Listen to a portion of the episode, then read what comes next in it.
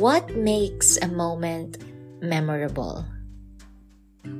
Life becomes more beautiful because of the memories we create and the moments we spend with the people we love.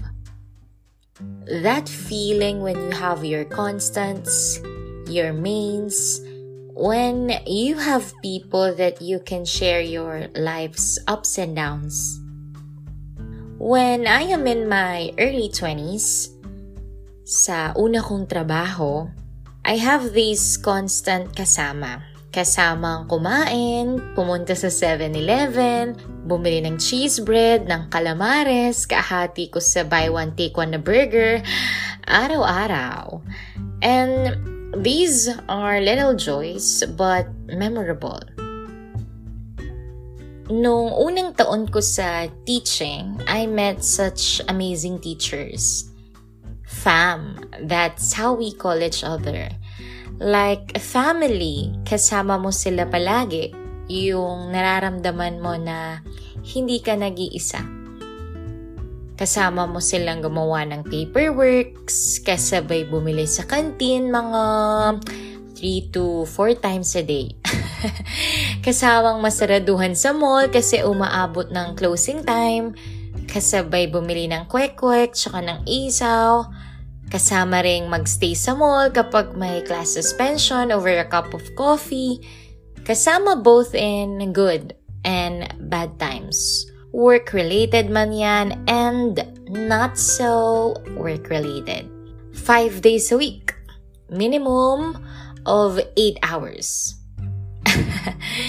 Sila yung mga dahilan kung bakit hindi mo namamalaya na nagtatrabaho ka pala. Nung namang last year ko na ng pagtuturo, I also met these co-teachers that I call Madam and si Twinnie tunay na napakasipag nila. As in, productive ka kapag kasama mo sila. Like, feeling ko napakadali lahat. Wow! Kasi nandun yung sama-sama kayong gumagawa. Minsan, iti-challenge nyo yung isa't isa. So, sa mga araw-araw na ginagawa namin, work-related, hindi pwedeng hindi kami mag-samji o kaya mag-unlewing sa isang cut-off. Promise, ito yung isa sa mga memorable na moment namin together, yung hanggang ngayon, hindi ko maisip kung paano namin na budget at paano namin na kaya nang magawa yon every week or every cut-off. Hanggang ngayon na iba-iba na kami ng mga ginagawa, pag naaalala namin tong mga moments na to, ito yung tinatawanan talaga namin at gusto naming mabalikan. Sana makapag-samji pa rin kami at Only Wings. Huwag na nga lang every week. Mga once a month, pwede siguro. Nung teacher din ako, I also had the chance to experience being an advisor. So I handled two sections, St. John Marie Vianney 2017 to 2018 and Our Lady of Grace 2019 to 2020. Beautiful people. Mm, nakikita ko sila araw-araw ilang minuto lang yun eh. Ilang minuto lang kaming nagkakasama for the homeroom. Tapos feeling ko yung mga sinasabi ko sa kanila, araw-araw, ulit-ulit lang eh. Yung tipong, Good morning! Tapos, konting reminders, konting mga bakit ganito, ganyan, o yung ganito, o yung kalimutan, chuchu ganyan. Tapos minsan, dadagdagan ng pang-aasar. Gustong-gusto ng mga advices ko yan eh. Yung gustong-gusto nila ako nasi-stress, na nakikita nila ako medyo nasi-stress ng konti. Tapos papatawanan naman nila ako after. Tapos yun, konting chika sila, update, ganyan. Kung tutuusin, nothing bongga eh. Pero dahil sila yung mga nakakasama ko araw-araw, sa kanila ako nagsa-start ng day, parang kapag ka hindi ko sila nakita, a part of me, hinahanap ko sila. Yung, ay, na-miss ko sila, hindi ko sila nakita ngayon. Nakita, yung hindi ko man lang nakita yung mga mukha nila na napaka ganda at saka gwapo. Uy! Di totoo yun. Anyway, akala ko dati, it's just work pero, if it's just work, hanggang ngayon kasi, pakiramdam ko, mga anak ko talaga sila. Yung connected pa rin ako sa kanila. Kapag nakikita ko na meron silang mga na-achieve. Alam mo yung super brag ako na, uy, advice ko yan. Yung ganon, may ganong feeling. So, feeling ko anak ko pa rin sila hanggang ngayon. And then, I remember, nung unang taon ko din sa teaching, first semester, I handled seven sections. So, usually 18 weeks yun. Sabi ko noon sa sarili ko, tatry ko lang ng isang taon yung pagtuturo. Check ko lang kung paano, ganyan.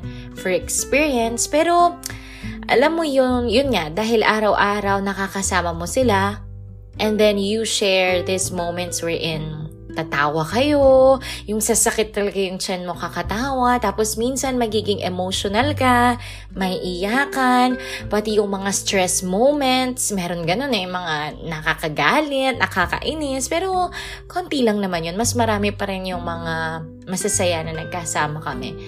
And everything in between. Minsan naiisip ko baka kaya magaling lang talaga kayang mambola yung mga students ko. Kasi yung isang taon ko na pinlano, like ilang beses kong naisip no na aalis na ako sa teaching, pero akalain mo, umabot ako ng 6, tama, 2, 4, 6, tama, 6 sections kasi nagturo ako for 3 years. Pero seriously, trabaho ko yung magturo sa kanila. Nakakasama ko sila siguro mga let's say 4 hours sa isang linggo. Pero hanggang ngayon, hindi ko man nakakalimutan yung mga memories namin.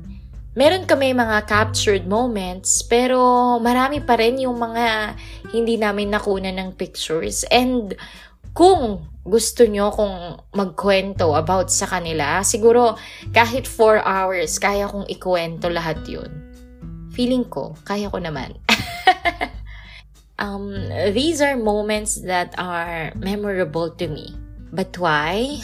Um, maybe it's the frequency, yung dalas ng pagsasama. Dahil nagkasama kami siguro regularly, kaya nasanay ako. And also, there are moments in my life that I shared with them. Kasi nga araw-araw ako yung nakakasama nila, sila yung mga nakakausap ko. Siguro, that could have been the reason because they were there for me consistently. It's like saying they become part of your everyday routine, everyday life. So eventually, they will become your go to people, your constants. You think of it as normal, like normal lang kasi kasama mo sila eh. Part talaga sila ng daily routine mo. But eventually, you will realize that they already mean so much to you. On the other hand, there are people in your life that you seldom meet, but each time that you meet, mm, every second counts. I remember my cousins, we just see each other when we celebrate occasions, and most of the time, Christmas yon. So, ever since bata kami, ganito na. So, kami, we are waiting for these moments to come, like something to look forward. Then, from 2020 to 2022, we just met twice. And the reason is hindi pa for celebration we don't communicate regularly. Siguro kung meron man kaming exchange of messages, that would be kapag birthday lang. Ganun. So basically, we are not updated on each other's life events. This year, that was the first time that we met again after a year. Alam mo yung feeling na nung nagkita kami at nagkasama-sama, parang isa siyang malaking yakap sa amin. Yung pakiramdam na parang sinabi sa'yo na, Uy, kahit hindi tayo nag-uusap, kahit hindi tayo nagkikita, dito lang kami ha, mag, magpipinsan pa rin tayo.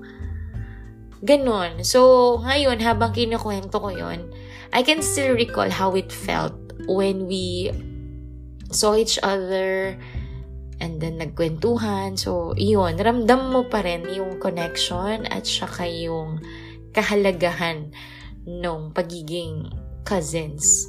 So, yun.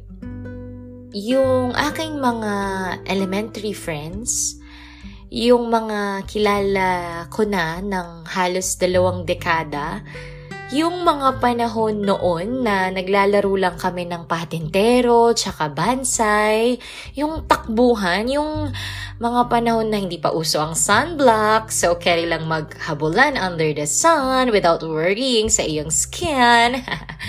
Talagang naaalala ko yun, yung habulan kami sa quadrangle, tapos yung bahayon, di ba dapat hindi naman um, hindi naman ine-enjoy yung baha, pero that was the time na parang parang feeling mo ang ganda ng lahat. So, I was with my elementary friends back then. Hindi ko sila makalimutan kasi yung mga kaibigan ko na yon, hindi ko man sila nakakasama din. Tahimik lang sila actually, pero kapag nagparamdam sila ng support sa'yo, felt na felt. Like, ramdam na ramdam mo na nandyan pa rin sila for you kahit na 20 years ago pa kayong magkakilala. Yung mga high school friends, yung mga nakasama ko na parang dito yung time for me na sobrang enjoy kong mag-aral. Alam mo yung nakakapag-stay pa kami sa school ng 7 a.m. hanggang 4.30 tapos kaya pa naming mag um, magstay sa school, tumambay pa, tapos minsan kakain pa kami ng fishball, hotdog, ganyan. Yung parang hindi namin ramdam yung pagod ng Monday to Friday, tapos Saturday magpa-project making pa kami. Alam mo yung mga ganong moments. Tapos ngayon, yung mga high school friends ko na yun, yung iba nagkakasama lang kami every after three years. Yung iba, sa jeep ko lang makakausap pag nagkataon na nagkasabay kami. Minsan sa kanto, ganyan. Pero alam mo yung kahit madalang, yung pagkikita or yung pag-uusap, hindi pa rin nagbabago yung quality ng conversation. Nandun pa rin yung masaya. Kasi naaalala ko, pag nagkikita kami, hindi nawawala yung babalikan namin yung mga dati namin ginagawa eh. Pero, nandun pa rin yung pag-uusapan namin yung mga naging common favorites namin. Like, kami, mga friends ko na high school, pag-uusapan namin usually yung mga songs na favorite namin.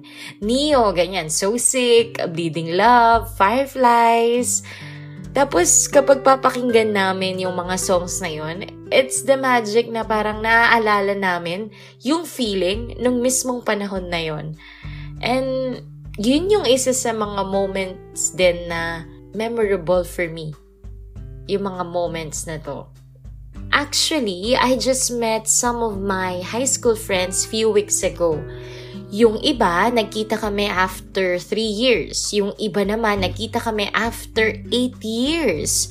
So, college kami nung huli kaming nagkita-kita. Yung mga panahon na hindi pa masyadong busy ang schedule, yung mga panahon na hindi pa kami nag-worry ng bills, ang worry lang namin is saan kami magkikita, anong bagong um, kainan yung susubukan namin. So, iyon. Um, pero nung nagkita kami, grabe, yung 12 hours kaming magkakasama na parang magkakaklase pa rin kami. Yung hindi namin namalaya na, what? 12 hours na yon And it feels good na may mga nagbago sa buhay namin. May mga nagbago rin sa amin. Pero kung paano kami nakipag-usap sa isa't isa, parang ganun lang kami dati or ganun pa rin kami dati.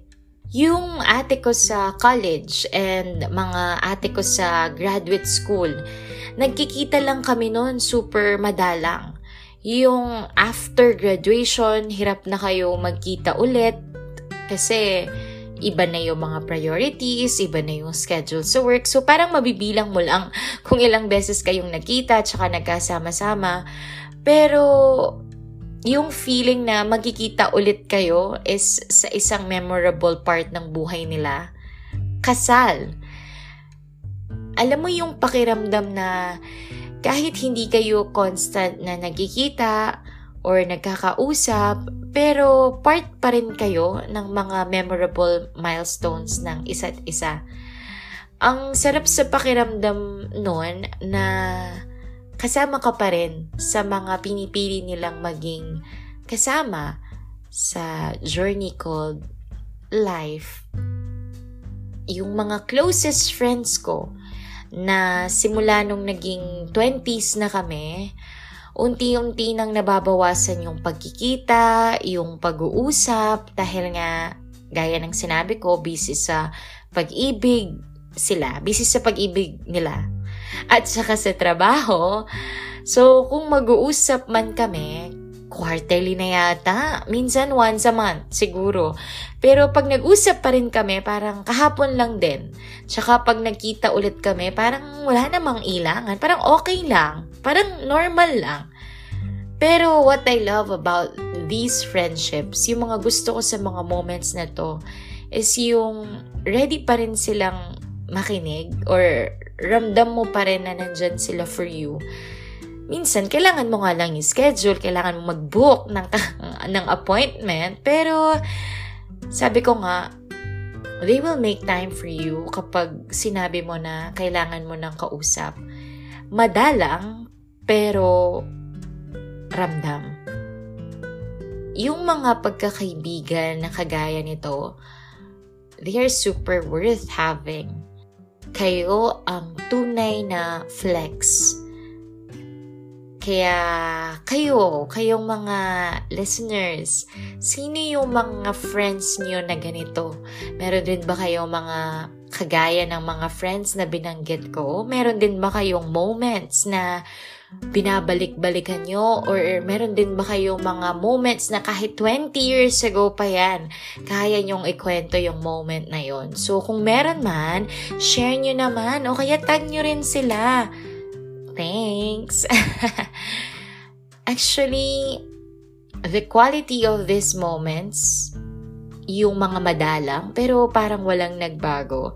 I was thinking, ano kaya yung meron sa mga friendships or relationship na ganito kung bakit ganun siya ka-strong? With the podcast episode title, What Makes a Moment Memorable? Is it the frequency or the quality? If you're going to choose, which is more important? Hmm, pero naisip ko lang din, bakit lagi ko kaya kayong pinapapili, no? Kailan kaya yung mga panahon na tayo naman ang pipiliin? Cherries! Uy! Pinili na pala ako. Mm-hmm. Kasi pinili nyo akong pakinggan ngayon. Mm, thank you! Anyway, one time I was asked this question kung ano daw ba yung mas gusto ko. Yung palagi bang nagkakasama pero parang nagiging usual na lang. Or yung madalang mo lang makasama pero palaging quality time. Actually, syempre, dun tayo sa both. Yung palagi mong nakakasama tapos masaya pa. Or quality time talaga, di ba? Sabi nga nila, deserve. Hindi. Seriously, just this year, I found new friends. I met new people. We call each other Meshi o kaya naman minsan Beshi. Ito yung mga lagi ko ring nakasama on a regular basis. And may mga pagkakataon na wala naman kami talagang rason ba't kami magkikita pero magkikita kami.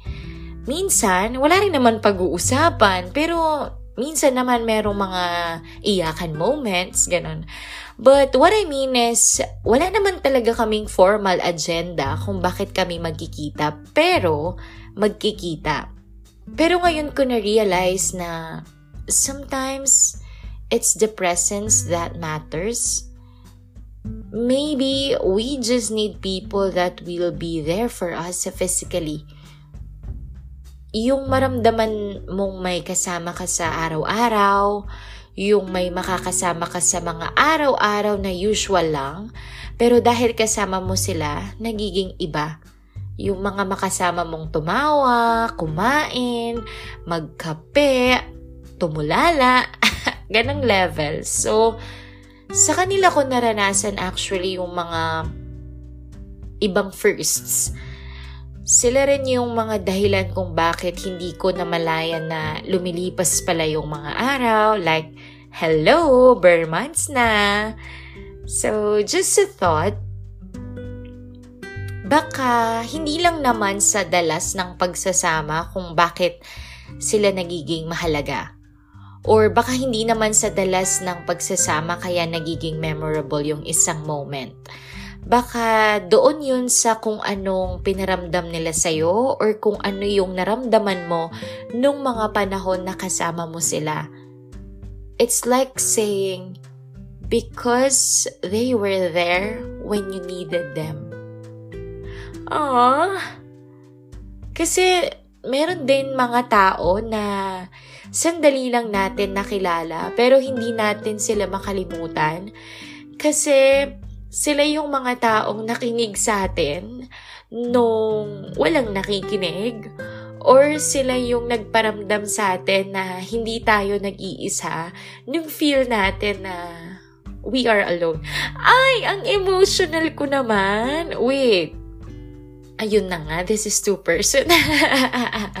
anyway, baka hindi naman sa kalidad ng mga get-together or ng pagsasama rin eh. Baka dahil yon sa kung gaano kahalaga sa'yo yung mga tao na yon. Kaya kahit anong gawin ninyo, kahit tumulala lang kayo, nagiging worthwhile siya kasi mahalaga sila sa'yo at napapasaya kanila kahit nakita mo lang sila. Na aalala ko rin, meron din palang mga tao sa buhay natin na nandyan lang lagi para sa atin. Minsan, hindi natin sila nakakasama palagi, hindi rin tayo nakakapag-date, pero kahit anong gawin natin, hindi magbabago na part sila ng buhay natin at mahalaga sila sa atin. Just like our family yung family na pinili rin natin, yung mga kaibigan natin na naging family natin. Just like yung mga kaibigan ko sa barangay namin. yung simula bata ako, nandyan sila for me. Yung mga tita at tito ko,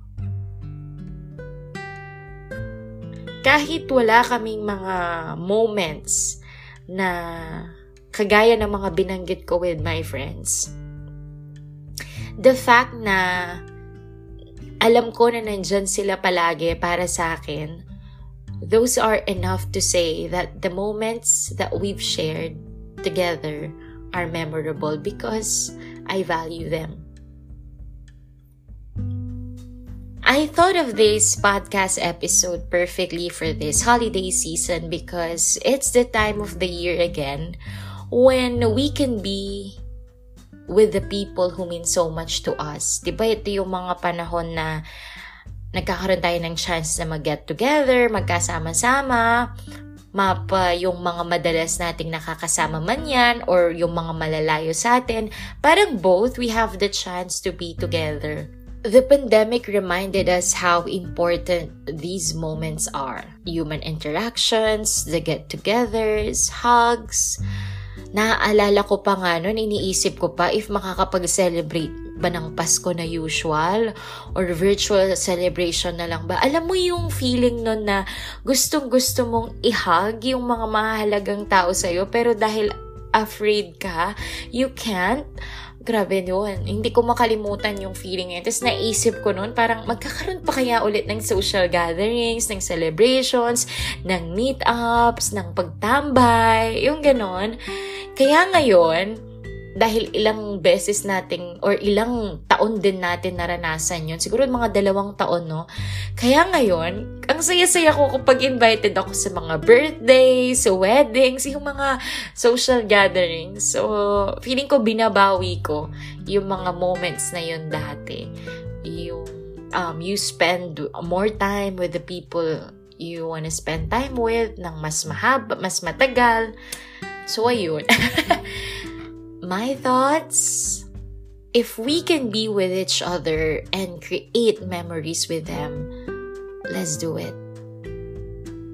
Eventually, these moments are the beautiful memories that we would love to share one day. Just like these stories that I am sharing with you. If not with the memories that I've shared or I've created with the people that I value the most, I wouldn't be able to produce an episode for this podcast. So, hey, this is Sarah, and this is my way of saying thank you to the people who spend their time with me, madalas man yan or madalang. You've made me happy, and you are the reason why a moment becomes memorable for me. Your presence. Actually, wala akong alam na gift sa inyo, kaya sana pwede na tong podcast episode na to. Charis, sobrang salamat sa inyo. Sabi nga nung college friend ko, I am the girl who is loved by many. Dati feeling ko hindi pa totoo yun eh. Pero ngayon feeling ko medyo totoo naman siya kasi nandyan pa rin kayo. Pero kung pakiramdam nyo, assuming ako at hindi naman yun totoo, pwede nyo naman din akong i-real talk. Tatanggapin ko naman. Salamat sa concern. Pero para sa lahat ng mga taong binibigyan tayo ng oras, sinasamahan tayo sa life, pinaparamdam ang presence nila sa buhay natin. Sa iyo na nakikinig sa akin ngayon, mauuna na akong bumati sa iyo ng Merry Christmas, Happy Holidays, thank you for your presence. So hey, this is Sarah, and this is Sarah's Bedtime Stories, The Art of Twenties, Episode 5. Hey, thank you for listening. Please do not forget to follow me on Spotify. It's Sarah's Bedtime Stories, The Art of 20s. Subscribe to my YouTube channel. It's youtube.com slash at Sarah's Bedtime Stories. Or you can follow me on my Instagram. It's at S-A-H-M-A-E-L-U-G-T-U. Sa Mailugtu. Thank you so much.